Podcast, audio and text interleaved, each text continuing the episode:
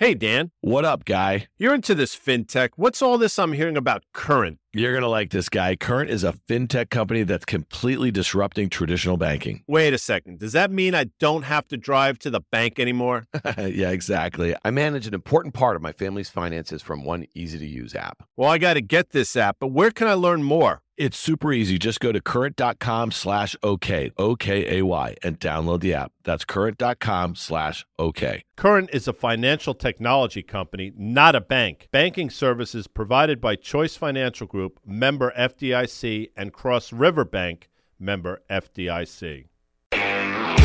Okay, welcome to OK Computer. I am Dan Nathan. Later in the back half of this program, I'm going to be joined by Katie Stanton and Alex Roetter, general partners at Moxxie Ventures in Boulder, Colorado. But first, someone who needs, I think, little introduction Jeff Richards, GGV Capital. Jeff, you have been a prolific, I'm going to call you a contributor of OK Computer this year. We really have appreciated all your insights. And I've said this to you time and time again that one of the things that I find so unique about your perspectives is your handle on both private markets where you practice specifically in technology, but also your handle on public markets and kind of the intersection of the two. So I really appreciate you coming on. It seems like, you know, every month, it can't be just for the Komos tequila, can it be?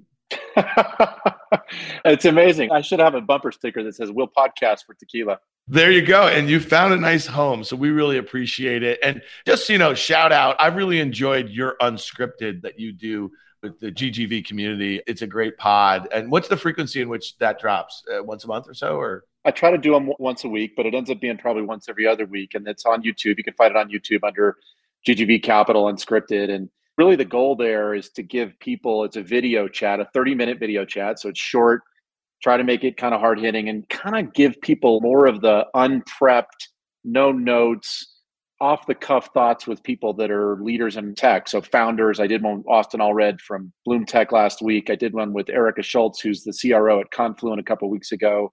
I did one with Dick Costolo, the former CEO of Twitter, you, who you know. I love the format. I think it's really good. I think, listen, you do a lot of content, you pop up. You're one of those guys you never need to know the topics ahead of time. And I think it's kind of fun that way. And that's also the way that I kind of came into media is on live TV and you don't get too much heads up there. So listen, I appreciate you popping in. Rick and you have some unfinished business. I think it had something to do with a Warriors Celtics bet, but I'm going to leave that to the next time. Congratulations to your Golden State Warriors. What a heck of a season and way to round it out. So I'm, I'm happy for you he was puffing his chest out when it was 2 2. So I got to circle back and make sure I collect on whatever the bet was for. We'll go back and listen and we'll make sure he's not a welcher, that guy. All right, let's talk first a little bit about what's going on in public markets. That is kind of my wheelhouse. And then we'll extrapolate it. We have a bunch of tweets that I'd love to run by you and get your takes on. But one of the things that's really interesting is that sentiment it just seems to be getting worse and worse every week as it relates to publicly traded risk assets. And we're going to hit some stuff in the private markets here. And you've obviously you and Rick and Katie and a lot of our co-hosts and guests over the course of this year have kind of been indicating you're kind of not being defensive the whole way down. You're trying to be really constructive and seeing what the market conditions are and how, based on your experience, where you see this stuff going. And it's much harder to do, obviously, in private markets, given the illiquidity and the transparency and that sort of stuff. But in public markets, it's funny, you hear that expression all the time. History doesn't always repeat, but it certainly does rhyme. And pattern recognition is a really important sort of thing. And so last week we had the Fed meeting. They surprised to the upside as far as 75 basis point hike versus what was priced in at 50 just a week earlier. And investors had no idea what to make of it. And originally they rallied and then they sold off and then they sold off really, really hard. A lot of people think about what are some signs of capitulation? How close are we getting to a bottom after a really long period? And again, none of these situations are going to be totally comparable. But today, after a long weekend, we're recording this Tuesday afternoon into the close. We're getting a nice bounce. The S and P is up about two and a half percent. The Nasdaq is up a little less than three percent. But I got to tell you, Jeff, there's some things that I find troubling. All this squeezy stuff, the stuff that's down 50% of the year, down 60, 70 percent they're up a lot. But things like Meta, which is Facebook, which was one of the largest tech companies in the world six months ago when the NASDAQ was at its highs, it was trading near a trillion dollar market cap. It's down 4% today. It's making new 52 week lows. It's down 60% from those highs. And so help me think about this. When you see that sort of price action, you can say, well, that's just one stock. You know what I mean? But if the market's trying to find a bottom, I'm just curious how you think about that because you own some of these big names. You don't look at a mark to market every day. Give me a sense of how you're feeling about where we are in this downdraft. I guess, and this is related to the way we've been coaching CEOs in the private markets as well. So much of what's happening in the public market right now is disconnected from performance and upside from here. And to me, what I've been telling people is look, until people have a reason to be positive, they're going to be negative. And we just keep getting negative signals, right? We don't know when the Fed's going to stop raising rates. We don't know when inflation's, we're paying over $7 a gallon for gas here in California. Until you start to see those trends turn the other way, and we have some chatter that maybe we won't keep raising rates into the next stratosphere, I just don't think people are going to be in risk on mode. I mean, today, you know more about this than I do. Why the short term bump today after so much negativity last week? And you've still got so many names that are down 70, 80%. I mean, you mentioned Meta. Well, Google's down a third as well. Google's not going anywhere. I like Google, Amazon, Apple, in terms of big tech, Microsoft better than I do Facebook, just because to me, Facebook has a real regulatory issue, number one. And number two, their bet on VR, which is where Mark wants to take the company, to me feels squishy. I don't know that that market is as real as he thinks it is. Whereas I know where GCP, Azure, AWS, like the reason you want to own Amazon is because of AWS. We know where that market's going. People are going to continue to consume cloud computing. The usage there is going to keep going up. They're going to want more Snowflake. They're going to want more Confluent. They're going to want more GitLab, HashiCorp, Databricks. The infrastructure layer for tech, to me, I can keep buying that with a lot of confidence, even in a bear market like the one we're in, because I know the upside three to five years down the road.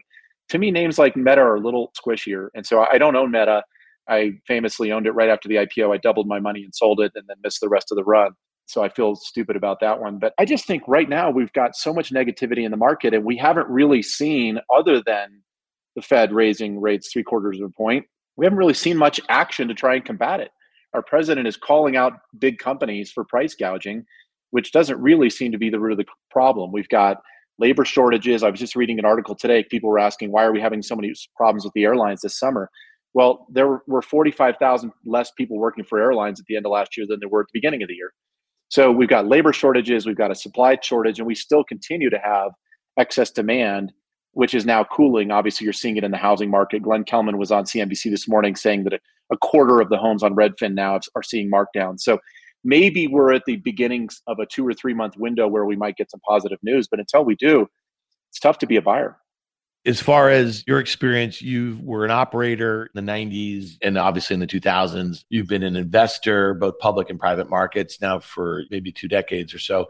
From my experience, and I'm curious what you think is like, you're much more in tune with operations of businesses and what they should be solving for in all different sorts of economic environments. But in my career, most of these sorts of hiccups when they happen they're much more than one quarter fixes. And that's the one thing that i think it makes sense to be a little bit patient here. And when you just mentioned that amazon example is a company that does a half a trillion dollars in sales. And so you tell me what percentage of that is aws and i know the margins on aws and i know that what accounts for the profitability of that whole company the stock is being punished having nothing to do with the part of the business that you love about it. It's being punished because of the spend on the retail business. That you could tell me over the last 20 years, that's always been a pillar of the bear case when they spend on prime or they spend on last mile or whatever the heck it is. And that hurts those margins of AWS, which have been around now for 10, 12, 13 years or so.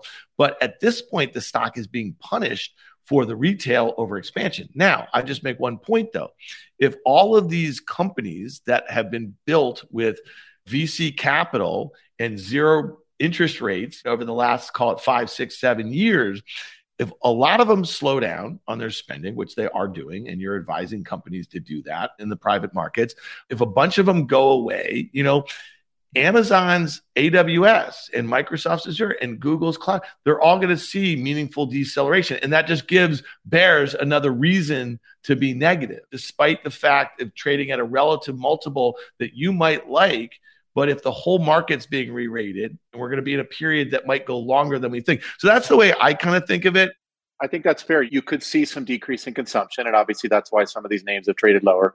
You're going to also see that in seat based software. So, is a lot of the buyers of software, the aggressive buyers of software and infrastructure, are other tech companies. If they reduce headcount, which many have been, then you would see less spending on seat based software. And we're starting to see some of our CEOs come to us and say, hey, we don't expect as much in terms of upsells this year for seat based licenses. I guess the thing I think you have to ask yourself again is, am I a trader or am I an investor? If I'm an investor, that trend over the long run, that trend line will be consistently up into the right. And so you may have a down quarter or two on cloud spending, but it's going to be up into the right over the next three to five years. And so, as painful as it is to be watching these names go down, I've certainly been a buyer on the way down and I'm continuing to buy.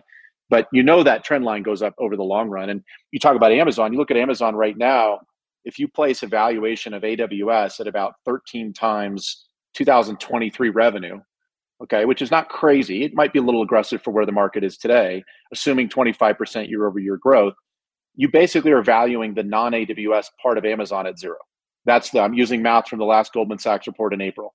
So I'm not saying the retail businesses were zero, but I think the combined retail, by the way, let's also remember logistics. Amazon is building a killer logistics business, right? You see all those Amazon vans driving around your neighborhood. They're building their own infrastructure to do delivery and you're basically paying the 1.1 trillion for AWS and getting the rest for free. So I just think we're going to look back at this window in time and say, gosh, similar to the way we looked at 0809 and similar to the way we looked at March of 2020, there were some historic buying opportunities. It feels very painful in the moment, but I think we'll look back at this as a very solid buying opportunity. Just to get all up in your grill for a second, though, when you just said 13 times a very mature business for that AWS, if I said to you seven, then where should this $1.1 trillion market cap trade? If we can all agree that the market is not going to value that retail business much more than it currently is. So that's the downside scenario again. And I think those sorts of expectations, they take time. We can't bottom in public markets until we all agree that 13 times sales for a mature business is not appropriate. So that's kind of my take on it. I mean, listen, I look at days like today, and you know, we do a call at midday with the fast money panelists, our producers, and the host, and we all kind of kick around some ideas and this and that, whatever. And oftentimes on big movement days like this, they'll say, All right, guys, higher or lower by the close or by the time you're seeing us. And it's really funny. I look at a day like today and I see a lot of stuff bouncing because the pessimism was so bad last week or the last few weeks or so. But I don't see a lot of great action, you know, in general here. One other thing I would just mention we had a lot of companies go public in 2020 and 21. And so you've got a hangover as well of the lockups coming off of those companies. So even if you took the companies that went public in 2020, six months out the lockup expires, the insiders in those companies who typically own 60, 70, 80% of the company, it takes them years to get out of those names. So I think you've also got a little bit of a hangover with liquidity from existing investors pushing shares into the market. You're starting with a relatively small float on a newly public name where maybe 15 or 20% of it's public. When that goes to 30 or 40% and it's more sellers than buyers, that I think has also been some of the downward pressure on newly public names. That makes sense to me. One last thing, you know, last time we checked in and we had just gotten through Salesforce and Workday and ServiceNow, some earnings that were off cycle. And really, there wasn't much to indicate that there was just a pullback in demand from their customers. So I'm just curious if there's anything anecdotal over the last few weeks that you picked up. We're getting into quarter end. We know that Microsoft had that pre announcement on FX, and a lot of people thought that was kind of weird. Just curious your thoughts, at least as far as what we might hear about demand as we get into the end of the quarter, because we might see some pre announcements early in July before earnings season starts. And the only other thing I'd say about that is in really funky macro environments that we're in right now, yeah, you run the risk if you're overly conservative with your guidance and your commentary of absolutely getting pummeled. But by the same token, until we see some of that capitulation, at least on outlooks, but also on price, where now things are set up to beat going forward, sometimes it's hard to bottom. So I'm just curious. I'm of the opinion that the commentary is going to be bad because you have cover for it to be bad. But then guidance is going to like slowly get ratcheted down across the board, even from big cap tech. And that's how we start to come out of this thing at some point, thinking past 2022 numbers and really thinking about 2023. I think that's right. I think you'll see a lot of public companies caution on second half of the year because they don't know what's coming. There's not a lot of upside in guiding high and then missing. And anybody that's in seat based software in particular is looking at the trend in terms of hiring and saying, gosh, if people aren't adding 10, 20% to their workforce or they're declining, then I better not guide more aggressively for the back half of the year. But then they're also setting themselves up for a stronger 2023 because they know that the long term demand in most of these categories, whether it's cloud infrastructure, low code, no code, even the fintech players who've just gotten absolutely murdered. We haven't talked much about that, but the fintech category has just gotten obliterated. Those markets aren't going away. And particularly when you look at the players, you know, I love some of the players who play outside of the US, companies like Square, Adyen, dLocal. Those emerging market economies are still in their infancy in terms of the market opportunity that those players are going after. It's going to take them a while to grow into the TAM and to generate real profits in those markets, but those markets aren't going anywhere it's interesting that you mentioned some of the fintech. I think I mentioned to you last week that in May, I, I bought a little PayPal. The stock had traded $310 in the summer of 2021 at its highs and now is trading at 72 bucks. And I look at a company's valuation now is probably cheap, but could get cheaper. And the stock's down today the stock is down today in the NASDAQ. That's up two and it's down from where I bought it to. But it's another example where the expectations aren't low enough for a lot of these companies that overshot to the upside on valuation.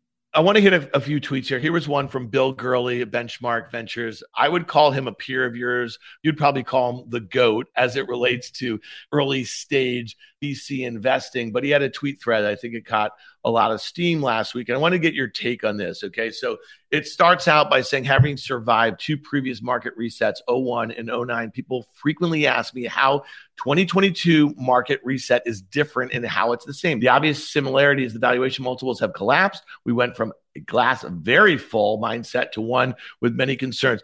Jeff, give it to me. I know that you liked this thread and you've talked about a lot of these themes with myself and Rick and Guy over the course of this year. Give me your takeaways on this thread in general. I loved it. And I do think Bill clearly is one of the greatest investors of our generation, and I hope to emulate his success.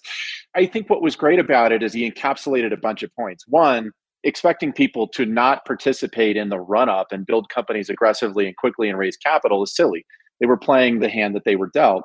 But the shock of the shift has also caught people by surprise and it's caught their employees by surprise. And so he hits a bunch of sub points that are really important for people to understand.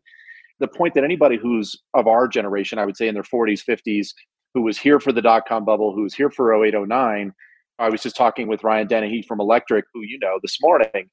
And I said, look, the thing we all know is we will come out of this. We are in a very difficult period right now. We need to navigate it you will come out of it if you're running a company that has capital, has runway, and is well run. The people that take longer to acknowledge the shift in the market, and the analogy that I've been using for folks because it's kind of visually easy to understand is imagine you were driving a race car at 230 miles an hour for the last five years on a straightaway, and all of a sudden there's a turn. If you keep going 230 miles an hour through that turn, you will fly off the racetrack and you will die. And so you have to adjust course. It's not fun, but you got to adjust course. You got to make that turn. You got to slow down the best founders started making those changes in December, January, February. Folks are still making those changes today. And there's a lot of folks on Twitter who sort of make fun of Bill's tweets and others. But all he's trying to do, and all I've been trying to do, and all others are trying to do, is say, look, you don't have to put your hand on the stove and learn this the hard way. We've already learned this. Just listen to some of the OGs who've been through a few of these cycles. We can save you a lot of pain and a lot of heartache. I did my unscripted chat with Austin Allred from BloomTech the other day. He said to me the other day, he said, knowing what I know now, I could have built this company in half the time with half the capital. And so, so much of what you're doing as a founder or CEO is learning on the fly. And a lot of what folks are trying to do with social media and elsewhere is just share lessons learned so that we can save folks the time and heartache of learning those lessons painfully. But look, we don't know how long this is going to last. Like you just said, we could be coming into a scenario in the fall where rates are flat or dropping and things are looking better and inflation's going down and people are optimistic about 2023 or we could be in a more challenging situation. And the only thing you can do as a CEO, make sure you're running a well run company, make sure you've got plenty of capital. Hopefully, you've got good board members around you to give you honest and objective advice. Another fun conversation I had with a CEO the other day, a CEO of a private company. I was telling him about a public company that's trading at about three and a half times ARR. And he said, Well, man, I'm glad I'm not in their shoes. And I said, You are, you just don't know it.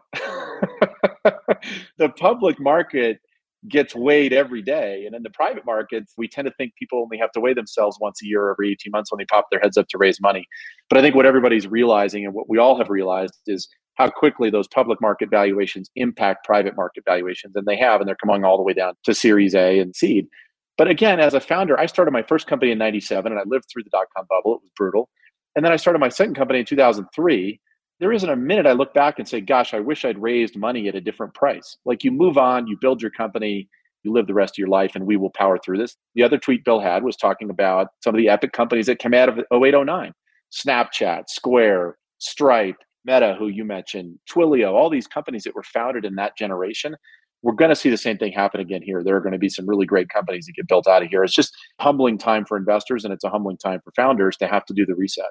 Yeah, well, talk to me about that because if you think about a lot of really genius people who've worked at some of these huge incumbents, and now you see the stocks get cut in half, and maybe their options are underwater, and maybe they start laying people off, and just the vibe changes, right? It's just a thing that happens in downturns there's going to be some exceptional people leaving these places to solve big problems. And so, talk to me a little bit about the mindset of an investor like you. You guys go from early stage to much later stage sort of stuff. I mean, Bill also had a tweet about dating back to 08. Somebody quote tweeted something that he had written and just saying that while a lot of their peers were cowering, Benchmark was open for business. And he's like, we're still open for business. So, can I ask you, does it just have to do with valuation at this point? You're still looking to back great founders who are looking to solve big problems. How early do you feel like we are in that sort of reset where you you as an investor want to reevaluate your strategy given the change in the macro environment? Yeah, and it was Eric Vishria, who's a partner at Benchmark, who tweeted out and mentioned Twitter 2009, Instagram 2011, Uber 2011, WeWork 2012, Elastic 2012, Snapchat 2013. So we're not making this up when we say that there were some epic companies built in the immediate period after the GFC. I think we're still in the second or third inning of the reset, of the valuation reset. And so we have to sort of get to the point where some of the companies that we really want to be investors in, and we have any given time, we're tracking, call it 50 to 100 companies in the US alone. We're meeting several thousand per year. We're narrowing that down to a list of 50 to 100 that we really want to be investors in. And then you're just trying to get alignment between at what price would I want to be an investor in that company? And can I reasonably forecast out the kind of venture type returns that we want to see, which we always think of as like 10x or more from that valuation. And if the founder is still at 1.2 billion on 10 million of ARR, I may have a hard time getting there on that math. But if that founder six months later is coming in and saying, Gosh, Jeff, we've really enjoyed building the relationship with you for the last two years. We love the fact that you guys know our category. You've got a bunch of relevant investments in our space. At what valuation would it make sense for you to invest? Because I'm open and I'm considering taking in new capital. And so then we'll get into a, a rational conversation about where it makes sense. And and we are absolutely telling our team, guys, we are going to make some of the best investments of the next five years in the next six to nine months because we have companies we've been tracking who are going to want capital and they're going to want investors that are rational, long term players. And we think we fit that profile. And I think back to your point, the industry has changed a lot. When I got into venture capital in 2008, you had early stage, you had growth stage, and then you had crossover. Today, what you see with most of the larger funds, where it's Sequoia, Andreessen, GGV, Bessemer, et cetera, we have a $650 million fund dedicated just for seed and A. So valuations below 100, we've got $650 million to invest with those folks, and then another 1.8 billion to invest in Series A through IPO. The theory there being, if we meet a great founding team in a category we love, we want to be able to put capital to work in that company throughout the life of that company. And so, you look at a company like HashiCorp, which went public last year, we first invested in the Series A and invested in multiple rounds for that company. And that's most venture capital investors have adopted that model. And I think it's a really good one to maintain ownership and put more of our LP capital to work into companies where we have a bit of an unfair advantage, right? We're on the board, we know the company, we know the teams that tend to have capacity to exceed their forecasts, which then I think back to your point about looking at both public and private markets also gives us a little bit of an advantage when a company does go public because we know the companies and the teams that tend to underpromise and overdeliver. And you see that today. I mean, one of Bill's tweets, he also said, listen to this podcast with Frank Slootman. You want to go toe to toe with Frank Slootman? He doesn't care about the macro. That guy's one of the hardest charging people in tech, and he is going to be powering through the growth of Snowflake. And that's why one of the reasons I think you want to be a shareholder of Snowflake. So let me ask you about this. You've talked about Slootman, and I've heard him speak, and he's just revered by the investment community, both public and private. And so my question to you is that who was it on? Was it on the company? Was it on their expectations? I mean, at its highs, Snowflake, which is not profitable on a GAAP basis, was trading at north of like 50 times sales in the public markets, right? So here's a company that's going to do, I don't know, like 2 billion this year, 3 billion next. So you can think about 4 billion the year after that. These are i'm just looking at consensus estimates here and it still trades at 19 times sales this year and again unprofitable. So well let me ask you a question. The guidance that they've officially given is for fiscal year 29 which again is 7 years out revenue guide of 10 billion. So be one of the fastest growing companies in history which it already it is the fastest growing software company in history but they've guided to 10 billion in fiscal year 29 so if it trades at 19 times this year's, what is it trading at? And are you willing to hold the stock for that period of time? Or do you have other things you want to go own? I think that's the question. Is there something else I'd rather own? For example, you know I love Blackstone. I bought some more Blackstone down at $90 a share. Why? It's paying a 6% dividend. I want to own both of those because they're giving me sort of two ends of the spectrum. But I think that's the question when you look at the reason people have traded out of Snowflake. I don't think it's because they doubt the long term prospects of the company. I think it's just that they're saying, gosh, it looks expensive versus something else I could go own in the market today, whether it's, I don't know what it is. What is it? Shake Shack, United Airlines? What are they buying? But that sounds like an eternity 2029 i mean slootman let's be frank won't be there any longer and he won't be on the hook for that long-term guidance. And the company even five years out is expected on a GAAP basis not to be profitable. So you tell me are those 70% gross margins going up or down between now and then? And i guess these are the things that i like. People maybe look at me and say okay well you're just glass half empty. I look at it and say okay well here's a stock that's down 65% of the year. It's down a lot more from its highs. I don't blame the company. I mean, they put out guidance, and it's not like it's Elon Musk guiding to this stuff. I mean, he's obviously demonstrated during different market cycles on many different companies. So he deserves all the trust you're willing to give him. But again, this is not on the company that it trades at 20 times sales, down 75% from its all time highs. To me, maybe it's a combination of some bankers and some VCs, and who knows? You know what I'm saying? The market changed, right? I mean, the weather changed. We were sitting on the beach, 90 degrees out, and everybody was putting on suntan lotion. It went from 90 degrees to 45 degrees. I don't think, as a public company CEO, you can shift on a dime based on the way the market views your company. And so, to your point, this is a company that has been built, and there are a bunch of these companies. A lot of the high growth tech companies that are growing, a lot of the cloud and software names that are growing at a faster clip than we've ever seen companies grow at in history. As you know, companies used to go public and their growth rate slowed down. What's been happening in the last few years is companies have been accelerating. And a lot of those companies have been built in an era where you were incentivized to grow as fast as you could and take as much market share as you can. What I think is a really good question is have we permanently moved away from that? Or is this just a blip and we're going to go back to a mode where people say no gosh i want those big tam high growth rate companies because i believe the long term margins and cash flow are going to be really strong or have we just gone into a five year bear market for tech? I think it's the former. I think we will go back to a market where people do want to own these names. I just don't know at what point in time that's going to be because right now they're moving their dollars and their capital into less risky assets and i don't blame them to me, I think it's a little both. So, really, what's really changed is the inflation equation, which also means interest rates, which, you know, cost of capital and the amount of money that was flowing into VC out the risk curve, if you will, by some traditional asset pools. I mean, that's had a lot to do with it too. So I really do think that a lot of what we learn about how sovereigns deal with all of this debt with a period of very low interest rates and really a series of black swan events, which have exasperated a lot of this sort of stuff. I mean, a lot of people weren't modeling in a global pandemic and what another round of quantitative easing would mean for risk risk assets. So again, that's all going to work itself out. And a really interesting question is what happens if Russia doesn't attack Ukraine? I mean, that was a Molotov cocktail on the cake. Now, we had a bunch of layers to the cake that were already built with supply chain constraints, labor constraints, and rising inflation. But I think that Russia attacking Ukraine, increasing fuel prices, it's going to have an impact on food. Those have been significant. But just going back to the point about what is in favor and what's out of favor, I love this because it's such a stark narrative there's no one on the planet who can make the argument that the upside for IBM over the next five years is greater than Snowflake. And yet, if you look at IBM stock has gone nowhere for a decade. It, it has a, been a terrible stock to own. And yet, IBM is up 1.3% on the year, and Snowflake's down, what is it, down 40, 50%? That tells you everything you know right now. People have shifted out of high growth, high risk assets. They've shifted into things that look safe, but don't have any upside. IBM is not going to give you any upside over the next five to 10 years. I just don't know how you could make the bull case for IBM.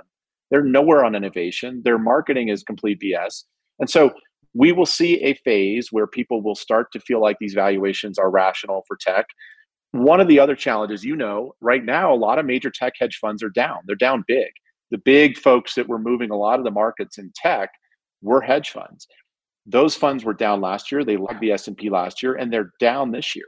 And so, as you've got existing investors moving out of recent IPOs, there isn't a real strong buyer base other than maybe your big mutual funds like T. Rowe and Fidelity. And so, until those tech hedge funds get off their heels and can start to be a buyer of tech again, I think it's going to be a little rough sailing. Well, listen, they're going to do things differently. Tiger Global being down 52% off of peak assets, that changes the behavior, a lot of those asset pools going forward and a lot of the strategies. And that's just something we learned after the financial crisis. And that is not a one or two quarter fix. Last thing, maybe this will be a little more fun. Dan Loeb of Third Point, he is a, used to be an activist, but a prolific public markets investor. I know they do plenty of stuff in privates too, but he tweeted this the other day. And I think you and I both kind of appreciated this this. Maybe it has something to do with the gray hair we have. But he said, I think we are about to hear a change in the sneering of OK Boomer to reflect a change of meaning from you're too old to understand. I'm too busy to explain it to you out of respect Okay, Boomer, thank you for sharing your wisdom. I had no idea issuing stock should be treated like an expense and appreciate your movie recommendations, especially Enter the Dragon and Godfather 1 and 2. Give me your take on that because it's really kind of funny. We were wearing that OK Boomer thing as the badge of honor, and we are certainly not boomers, but we would hear stuff like that, and they just did not want to hear our movie recommendation. What's up with that? The good news is most people appreciate classic rock. I find even the younger generation appreciates Led Zeppelin and Aerosmith. One of the things that I was having a conversation with one of our LPs when COVID hit in February, March of 2020, and I, and I said to her, I said, you know, it's at moments like this where I really value the experience in our firm. We have people who've been through several market cycles, the ups, the downs, and that ability to remain calm when the shit hits the fan there's almost no other way to learn it than from experience. And so I, I think he obviously was being snarky and probably alluding to some of the things that have gone on in crypto and elsewhere. But I do think in moments when the seas get choppy, people value experience. And I have certainly seen a lot of wisdom dispensed from around the boardroom. And it tends to be coming from people who've been through a few cycles, right? And a lot of advice to founders to remain calm, to raise capital early, to reduce heads sooner rather than later I just think in moments like this, we all value experience. I thought it was funny. And we've been in an era where the world sort of lost its mind on, on low rates for the last five years. And we're probably going back to a mode where we will be in a much more rational environment. But some people have a really hard time digesting that. I mean, Gurley's tweet made that point as well. You could ignore it, you can ignore it, you can ignore it until finally you wake up and realize that you're sitting on the beach and it's 40 degrees out. The environment has changed and it's just hard to acknowledge it unless you've been through a few. Yeah, it's funny. You know, I would just say the analog to public markets is not too different. For all of those years with unusually low rates after the financial crisis, there were fits and starts. There were periods where global growth was waning here and this central bank was going to do that and this outbreak over here. I mean, a lot of the similar stuff that all got mushed together over the last couple of years. But you know what the kids were saying? BTFD, buy the fucking dip, right? And it worked until it didn't. And then it worked again during COVID. I don't know if you saw this Bill Maher thing from the other night. He was kind of mansplaining this woman on his show when she said the market crashed during COVID. And he's like, the market didn't crash. What's really funny is the stock market sold off the fastest it had ever dropped 35% from an all time high, but he missed it and I'm not blaming him because it only lasted for a few months. You know why? Because the Fed threw trillions of dollars at it, the Treasury threw trillions of dollars at it, risk assets just ballooned, and it didn't feel like anything. Take the COVID blip from February to April out of the S&P chart, and it looks bottom left, upper right, 45 degrees. So to me, I think that that mentality is gone. That's out. And so I think the one thing that I keep saying, what's similar going back to past cycles of the financial crisis and the dot com, when the NASDAQ corrected 80 some percent from its all time highs in March of 2000 to its lows in 02, it didn't make a new high for a decade. And so the idea that it's all going to be like what we saw in early 2020 or any of those times you BTFD'd since the financial crisis, that's probably what's different. So it's going to take a different mindset. It's going to take a different level of patience. It's going to take maybe even a different return environment. Like you're kind of resetting your own returns. So some of those venture returns might look really different with rates where they are and access to capital, what it is. I just want to add one thing to that. I mean, look at the returns. S&P 500 was up 18.4% in 2020, 31% in 2019 down 4% in 18, up 21% in 17. I grew up in an era where a 5 to 10% up year was considered exceptional. And so we just were in a very interesting time period. I mean, the reason hedge funds were created back in the day was people wanted to outperform the 5 to 10% return. It's been tough for them the last few years because the S&P and the Nasdaq were ripping on their own. But I, I just think we're going to be into a little bit more normal environment. It's probably going to be a better stock pickers environment. You actually have to do some work and find companies that can outperform. And we certainly are bullish in terms of our investment strategy for the next 12 months. I think everybody's been humbled. I mean, the smartest investors in the world who should have seen we were at the top were buying. Everybody's been humbled. And so we've all been reminded that the market is efficient and rates do matter. I think some of this was unprecedented. I mean, did we all see COVID creating a labor shortage and a supply chain shortage and the geopolitical issues, Russia, Ukraine? Man, that would have been hard to forecast that Molotov cocktail all coming together over the last 18 months. So we've got to play through it. I think the most important message for founders who listen to your podcast is don't let all that distract you. Go build a great company. And if you do that, the rest will take care of itself. And that's the beauty of conversations like these. If I'm a talented builder, go build. The macro environment shouldn't really matter that much. I mean, the cost of the capital is actually the big differentiator. And I'll just say this about S&P returns, which you just mentioned. In 2020 when the market crashed and we were in the middle of a global pandemic, the stock market didn't close down. If you want to take it back to the inflating of the tech bubble, in 1995, the S&P was up 37%, 96 it was up 23%, in 1997 it was up 33%. In 98, 28%. In 99, 21%.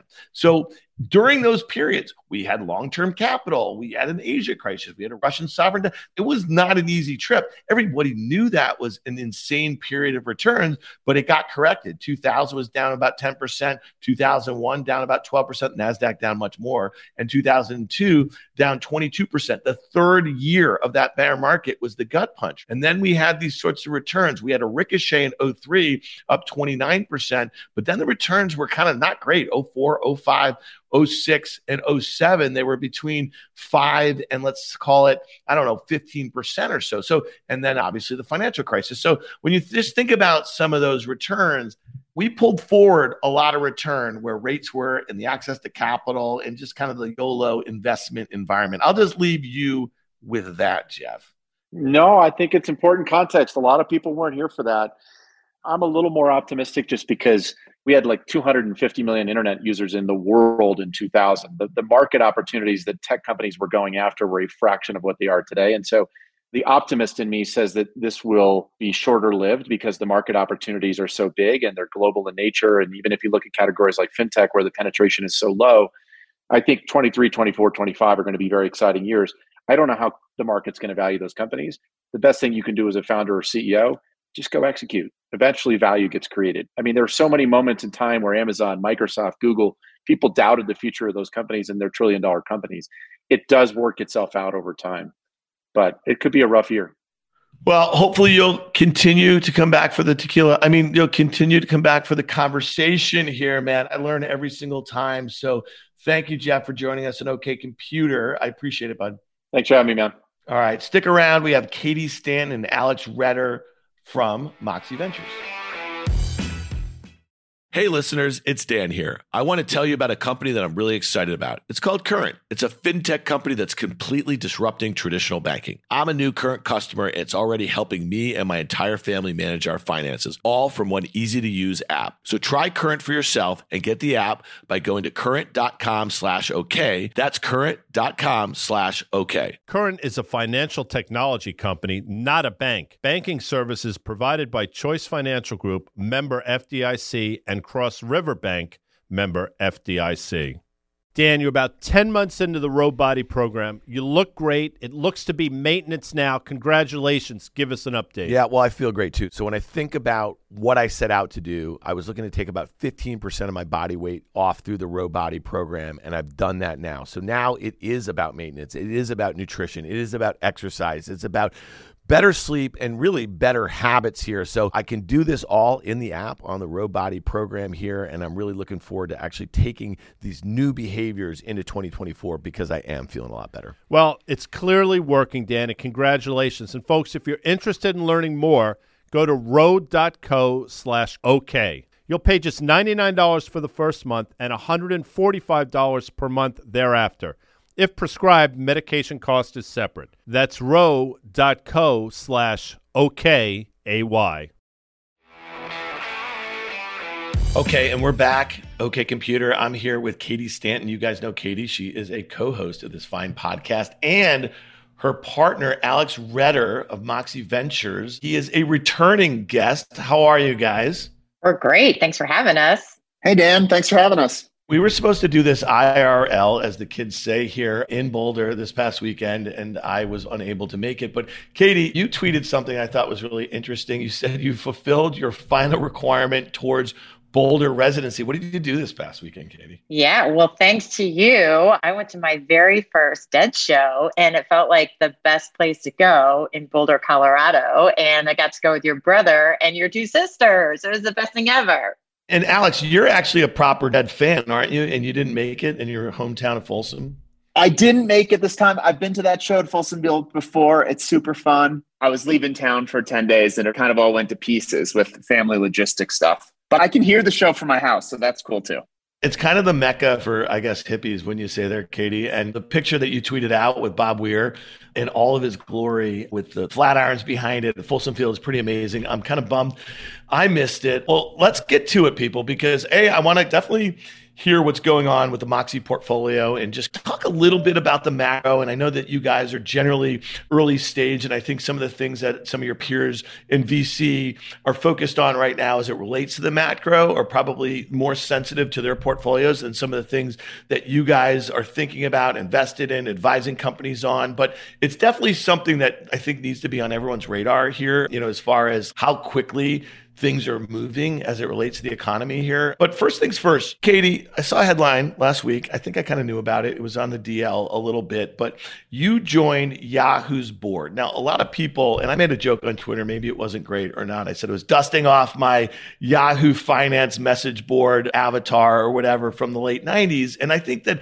people new to this environment forget what a behemoth Yahoo was in the late 90s. It was literally like the Apple computer of that period in a way as it relates to tech stocks and being a poster child for it. So you had said on the very first pod that we did last fall that Yahoo Finance was one of your first jobs out of college, and it was one of the first jobs you actually loved. Talk to me about coming full circle, joining this board. It was just bought by Apollo out of Verizon Media. Tell us a little bit about this because it's kind of amazing. Sort of, I'm not going to call it a bookend, but it seems like the new start of a journey with Yahoo Finance. Yeah, I'm super honored and really excited by it. So, as you know, I've been actually a banker in New York, which was miserable and I hated it. And I remember I was working on a trading floor. I had Bloomberg at my disposal and was like, God, I got to get out of this job. And I did a search on Yahoo, and this is in 1999. And Yahoo had just started putting out a flicker of stock content. So, just like some stock quotes and a bunch of other piece of information. And I thought, oh man, how cool would it to work at a company like Yahoo, something even called Yahoo. And all of a sudden I was like, wait a minute, I understand a little bit about financial markets. And what if I could take all the content at my disposal with my Bloomberg terminal and make that more accessible to retail investors. And started this whole process of pitching Yahoo why they should hire someone like me. And they were just kind of like, all right, lady, whatever. And that became my path in Silicon Valley. And so we moved out to California, and it really was the first job I ever loved. It taught me you could love your job surrounded by all these smart, ambitious, optimistic, talented people. It was really the beginning of so much of the internet today.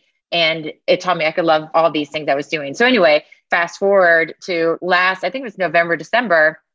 Jim Lanzone, who becomes the CEO of the now private Yahoo owned by Apollo, reached out and he was like, Hey, any chance you want to join me on this new journey and the board i was like okay i am way too busy and the last thing i need to do is join a board but i love yahoo and i love jim i think jim is a phenomenal leader I worked with Jim way back because after Yahoo went to Google, and Jim was one of our customers at Ask Jeeves, and he was such a pain in the ass. He asked so many hard questions that we never knew the answers to. And I remember thinking at that time, I never want to be on the opposite side of the table as Jim Lanzone. I want to be on the same team as Jim Lanzone because that guy is smart, he's awesome, and he knows how to build and he knows how to scale and he knows how to reimagine. So I felt like I just had to do this. I just had to make time. And now that my kids are all gone to college and they don't need me as much, I'm like, well, this can be my new special project.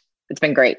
Well, that's a good segue here. Alex, you know, you were on OK Computer in late April. You also came on CNBC's Fast Money with me. And we were talking about at the time Elon Musk in his bid to take Twitter private. And again, I remind our listeners that you were the head of engineering over the last, I don't know, you left Twitter in 2016, but you had hired the now or existing CEO, Parag Agrawal. And you made a very, I think you made a great case of why he's the guy to run that company and fix that company why Elon Musk, while he's probably got a lot of great ideas, they seem to be really kind of focused in a way that the company is not currently positioned to take on. And I'm just curious, like how your thought process has evolved. You also made a really good case as talented as Elon Musk is, if he were to kind of focus his energy on some other big problems, it might be a better use of his time. I'm just curious. You and I really haven't checked in since then. How are you thinking about this and how it's playing out right now? Yeah, so much has happened since then. Feels like we talked three years ago, even though it was probably a couple months ago. So maybe a good place to start is I watched his all hands with the employees the other day. And it was interesting. I was describing this to a friend of mine who also is a former executive at Twitter. And the way I put it was it was like asking a bunch of freshman Harvard students some big philosophical question like, hey, what's the role of government in a modern society? Elon is very smart. You know, freshman Harvard students are very smart you get smart thoughts back, but they're naive and very general and not actionable. And the thoughts, while not wrong, don't have the benefit of having read either all philosophers throughout history or having understood the last 15 years of what the company has actually been doing and trying and what they learned from every experiment. So he's a brilliant guy, obviously, and extremely accomplished. But I found it to be very simple thinking. And I mean, the good news is he's a fast learner. So if anyone is going to ramp up and progress from philosophy 101 to philosophy 201, 301, it's him. But I just don't see a coherent plan that is specific enough to make a difference. Like, yes, of course, it would be great if Twitter was as successful as WeChat. However, like one, people have thought about that, or yes, we should be as successful as massive companies. Two, there are a ton of structural differences between WeChat and Twitter, not the least of which are the support that you get from the government in the country where you're primarily operating. So, how these general things like that, oh, one thing you mentioned, we should have free speech, but also protect people so they feel safe because if they don't feel safe, they won't use the platform. That's all very true. I didn't hear anything that made me think this is going to translate into some magic roadmap that is going to transform the future of the company. So, we'll see. Well, it's funny. Since then, over the last few weeks, he's been hedgy about under what circumstances he would buy the company that he's actually already committed to buying through an agreement that is backed. He's talked about, you know, different levels of equity funding and securing the debt funding from banks. And he goes back and forth about this bot issue, which he had all the time in the world to kind of look into before he closed his agreement to buy them. I do think it's interesting that this morning on Tuesday, he was speaking at some conference that was in Qatar and he was doing it by Zoom or whatever. And he said, ideally, I'd like to get 80% of North American and perhaps I don't know, half the world or something ultimately on Twitter in one form or another. When you hear stuff like that, Alex, again, you were the head of engineering at this company during a hyper growth phase, right? You guys probably went from the time that you got there to the time that you left from whatever your first, I don't know, 10, 20, 30 million users to north of 100 million or something like that. But the fact that the company or the platform has plateaued and whatever you want to call it, daily monetizable users, somewhere between like 200 and 300 million, it doesn't really lend itself to the sort of hyper growth, no matter what the tweaks are, to get to a billion. I mean, we know that Facebook, Meta has what, two, three billion monthly active users. We know that Google, Alphabet, has multiple platforms with at least a billion users on them. What is the likelihood that you would ever get north of 50% of North America or a billion users on this platform? So typically, I think it's very low. I mean, when you look at these growths, usually there is high percentage year over year growth in the early stages and things plateau. And if you're extremely lucky, you plateau above a billion users. But after re-accelerating growth, changing the second derivative of your user graph, I think is very, very unlikely. It's not impossible. And there are stories of companies that have been either left for dead or left for some moderate size thing re-accelerating and reinventing themselves. But I think it's pretty hard. I think, and we talked about this before, I think the biggest disservice to Twitter has been the comparison of Twitter to Facebook, people don't realize what a massive outlier Facebook is. We used to talk about what are all the billion user clubs in the world. And honestly, other than Facebook, they're all nationalities and religions. It's like Instagram users and Catholics and citizens of China and Facebook users. It's not this thing that any company that has a good idea will get a billion users. That's just this massive bar. And unfortunately, Twitter's always been compared to that. And almost no companies are that size. And I think that really hurts them. And I think it gets in their head. And yes, I mean, I agree with Elon. It would be great if half the world used Twitter, but I don't see any new information that makes that believable that that could happen brings me back to Katie's conversation about the opportunity that Yahoo has. So it was lifted out of Verizon Media. It's taking private here and it's able to be retooled without being in the public eye for all intents and purposes. And they almost have the opposite situation where they have this huge user base. They have a great brand. There is brand affinity and the ability to kind of retool it to better monetize the users that you do have. That's the opportunity. If you take something private, the whole idea is to take it back out public when you've made it a much better business. It doesn't have to be a much bigger business. It just has to be a better business, in my opinion. When you think about what Elon wants to do by taking on debt, by leveraging his own equity holdings in Tesla that seem to be going down pretty quickly at a clip, there's a lot of risk to just like, you wouldn't take Twitter private with the intent of taking it back out public a couple years later for just a double. And when you think about the valuations in this space based on per user, per employee, whatever metric you want to look at, it's really hard to think about at the price that he's paying for Twitter to get much more than a double. And I'll just remind you that Snap at its recent all-time highs was probably north of 70, 80 billion dollar enterprise value. And this is a company that has a similar revenue base. So to me, a lot of things have to go right for this to be a successful transaction for me. I don't actually think it happens. Let's segue a little bit because he mentioned in a lot of these discussions about turning Twitter into a super app. And I think it's interesting that founder of Snap, Evan Spiegel, is in, I guess he's in Cannes. I'm surprised, Katie, why are you not in Cannes? That seems like, so, like such in your wheelhouse. It's a great question. I really should be there. Right. So he endorsed Elon's plan. I, you know, he wants to make it a super app. He wants to think about WeChat or something like that. And I'm just curious from your time at Twitter here, is it just way too aspirational when you think about, and Alex makes a great point. You don't need to compare this to Facebook. Facebook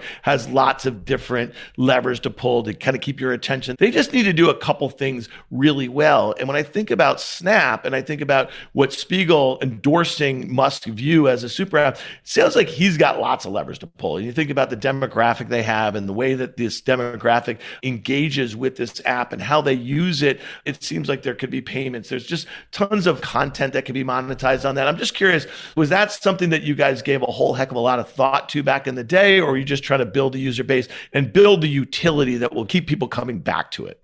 Well, first of all, I do think Evan is brilliant and he's creative and Snap is very successful. But Evan Spiegel isn't even on Twitter. So I think him talking about Twitter being a super app is kind of silly. And second of all, I mean, in terms of, I don't even know what Elon means by Twitter being a super app, but I think Twitter is doing the best that it can be. And I think my personal take is let the company build a product in the way that they see fit. These are people that have chosen to work there, dedicate their portion of their lives and their career building something that they believe in. And it's such a mission driven, a really talented employee base with awesome leadership. I mean, they've got great leaders in place. Like, leave them alone and electrify our homes and our houses. Like, we need more of that. Climate change is our biggest challenge our biggest opportunity. I would love to see, you know, the brilliant minds in tech world focus there. Alex, you made that case really well when we talked about this in late April. I just say this as somebody who's watched public markets and these sorts of spats kind of blow up, if you will, and it could be an activist investor, it could be a really hostile sort of takeover situation. I mean, throw it all in there, and then you throw in the fact that Elon is not only the richest man in the world, he's for some reason perceived to be like the smartest man on this planet, or maybe in the universe for that matter, but he's also destroyed the culture of this company. There's no way that this existing board and this existing management team survives. Obviously, if he buys the company, but if he doesn't buy the company, they're toast. It's over. And so all of what you guys have had to say about some of these people that you know very well who've been working really hard to push this culture and this product forward, it's done. I'm just telling you, however it shakes out, and so to me, I think the company has two options right now. They can either negotiate for a lower price and try to make nice with Elon and keep intact everything that they have,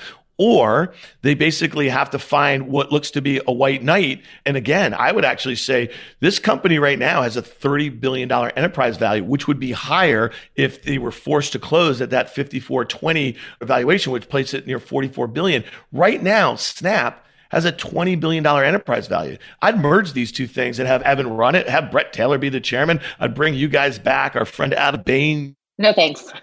Respectfully declined. I know, no thanks. That's a really sad state of affairs. This management team and this board and some of the best people there, they're gone no matter what happens. I don't think the culture is destroyed. I think what's remarkable about Twitter, both as a product and a company, is that it's the most resilient product company I've ever seen. It can't be destroyed. And I think the team, they're just remain heads down and determined. And this is just a mega distraction. And we'll see at the end of the day if it goes through. I, I kind of believe you too. Like, I don't know if it goes through and then they can go through their next chapter. But it's like, there's no accountability. Here's somebody who's very rich and very powerful saying, Yeah, I'm going to buy this. And maybe I'm not going back and forth. And the public markets have to respond. And there's no accountability. Even if he decides not to do this, he gets away with it. it that's the annoying part to me. So I've talked to a bunch of, not directly to any of the bankers, but a bunch of people who have talked to the bankers. And hearing that perspective makes me actually think the deal is more likely to go through than what I think otherwise, which is I'm kind of growing increasingly pessimistic. Basically, they say behind the scenes, all the people in suits are just doing the things and it actually looks like a normal deal process. And none of these tweets or random announcements or contradictions actually have any standing in the actual process, which I think that's kind of interesting. So there's a chance maybe it actually looks under the hood like a more normal plotting M&A process that just happens. And the other thing that I've heard is short of the whole deal falling apart and inking a new deal, there isn't really a mechanism to reprice this thing. You go buy a house and you have a mortgage contingency and an inspection contingency, but you don't have random other contingencies if you decide you don't like the color of the walls or whatever that they have to change that for you. And so maybe it is about the price and it falls apart and they have to redo a deal, but from what I've heard from the bankers, there's not really a mechanism to do that. So we'll see. Maybe it has to blow up to get redone, or maybe it doesn't get done at all. I'm not sure. I think blowing up is probably going to be really important over the next few weeks. The company is either going to make a decision to pre-announce a quarter, a quarter that Snap had already pre-announced, and it's not likely to be good. And listen, you guys could put on a strong face for some of your old friends and they're saying, well, they're just grinding away. They're working hard. There is no way when your company and your culture are being attacked that the way that this guy is doing. And this is probably a guy that people at Twitter had looked up to at one point. And I'm not asking you guys to comment on it. I find his alt right turn very disturbing. That's Musk. So I suspect that the quarter is a disaster. The guidance is going to be a disaster.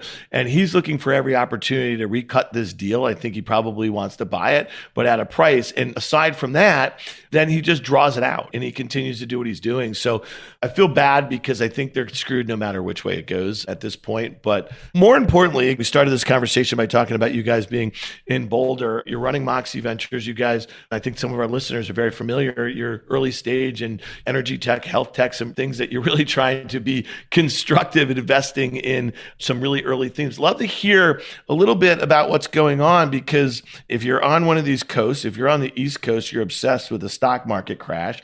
If you're on the West Coast, you're obsessed with this Web3 crypto Silicon Valley reckoning, if you will. And again, I'm not saying that this is like lights out, we're like 2000 times, but this is really what's got most people's attention on in the middle of this country where you guys are again focused on builders and early stage entrepreneurs in areas that you think are really important as it relates to tech. I'm just curious, what's the vibe out there? And are you giving the Heisman to some of the stuff on the coast?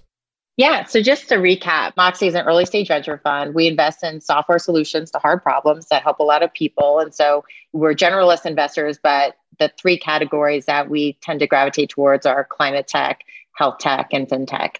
And while the markets are super erratic in every asset class, and especially later stage, the nice thing about being in seed where there's a lot of risk, you're usually at the beginning of the journey, right? So this is actually a great time for early stage investors like us to come in and back really smart founders and again starting like or solving really hard problems and so it's almost an evergreen opportunity for us at the early stage and while there's a lot of panic in the world and also in venture, I think for us, we're pretty calm. We're evaluating, we're reassessing, we're trying to support our portfolio, and we still are actively investing. And someone had asked us, like, oh, are you going to take the summer off? We're like, is that an option? Like, no. It seems so funny, right? Because over the past few years where prices were so high, people couldn't invest fast enough. And then all of a sudden prices are low. We're like, oh, I'm, I'm taking the summer off. We do think that this is a really good opportunity. And what we're doing to our existing portfolio companies that we're encouraging them to just be prepared,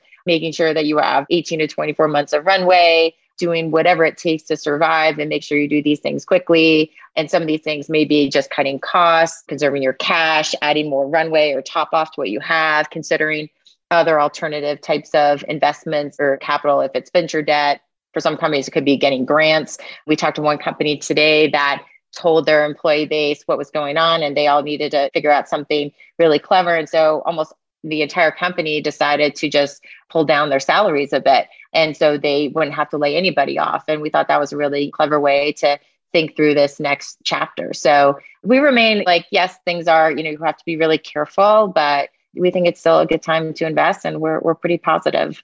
We're not PE investors, late stage private investors looking at a massive spreadsheet and figuring out multiples. Obviously, that matters for the long term exit, but we're really looking at exceptional founders tackling meaningful problems in large markets and wanting to build enduring companies. Over the long term, once they do that, if the multiple is above historic averages or is closer to the historic average, that of course affects our math ultimately but it doesn't affect the decisions we make right now around finding awesome founders in big problems. So we look, this is why we look at those problems fintech, health tech, climate tech, and other things. But those are areas specifically where they're massive problems. They're not going away. The problems are not less important just because of what the public market is doing. And one very encouraging trend is we see so many exceptional founders and entrepreneurs and engineers and salespeople running into these really meaningful things. And we're here to support them one of the things that you see in really difficult times and periods of adversity, it doesn't change who people are, it just reveals it, right? And so it's revealing who are the best founders who are in it for the right reasons. And so, especially with a lot of these very important global challenges, climate change, access to healthcare, these are recession proof. The planet is burning. I don't know what percentage of the globe today has extreme heat, but it's very, very high. We're in Colorado. We've had three fires in the past year and a half. And the last one was in December. I mean, a wildfire in Colorado in December, that's not normal. So we need to do a better job and have enough of these really talented founders step up and meet the moment and find investors to back them. And so it's one of the reasons why we're we're actually excited about this next period of time because the right founders are really stepping up to meet the moment and the tourists are leaving.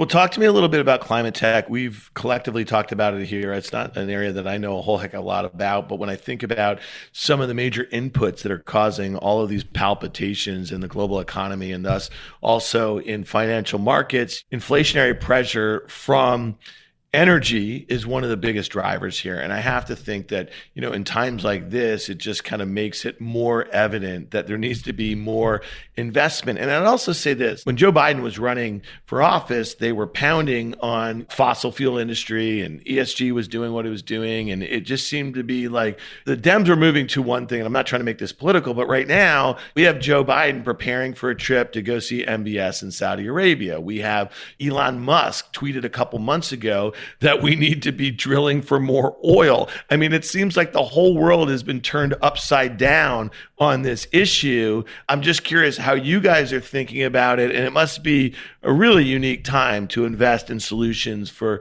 consistent solutions based on technology for decades to come in the space.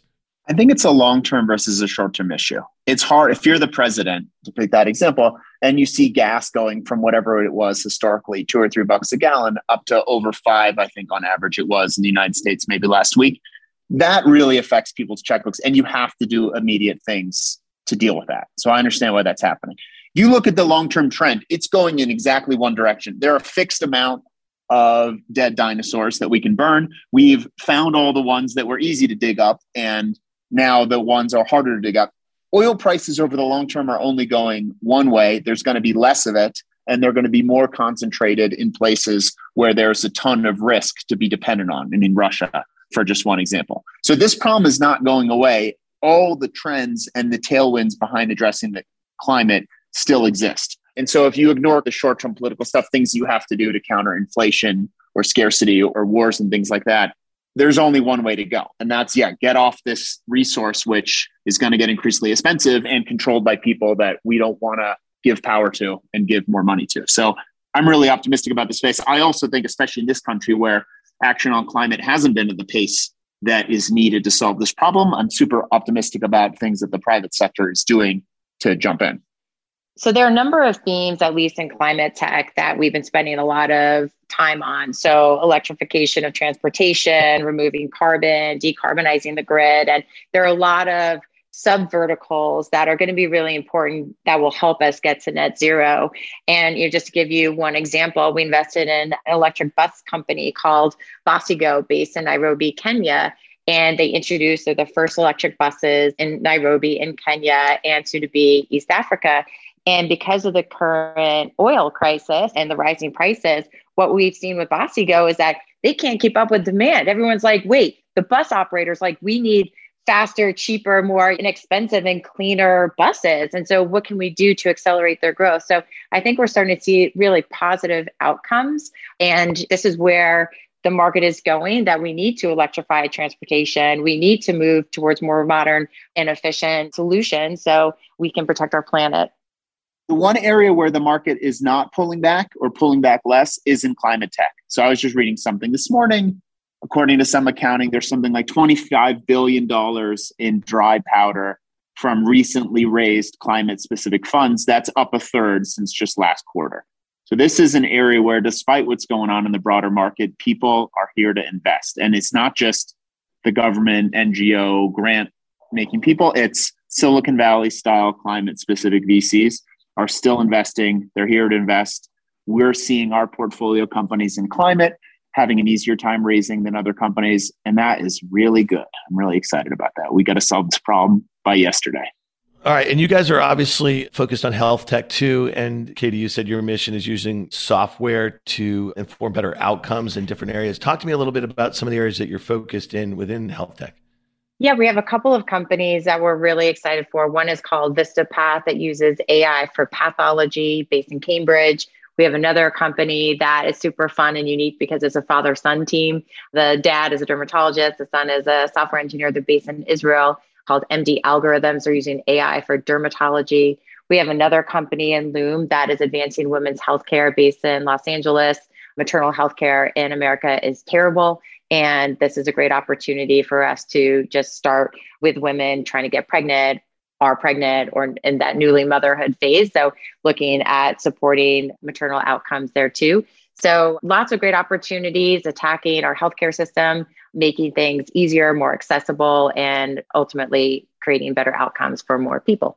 Well, listen, I took you guys down this kind of horrid Elon Twitter path to start out here because obviously I'm pretty fascinated with the whole thing. But I think your insights are really valuable there to people who are trying to game it and trying to figure out what's going on there. But obviously, more important are Moxxie's focus on these areas like health and climate tech here. So we really appreciate you guys giving me an update. I hope to get back out there to Boulder. Maybe we'll do a show at Folsom. We'll definitely see a football game in the fall here. So thank you guys for joining us at OK Computer. Thank you for having us. It's always so fun.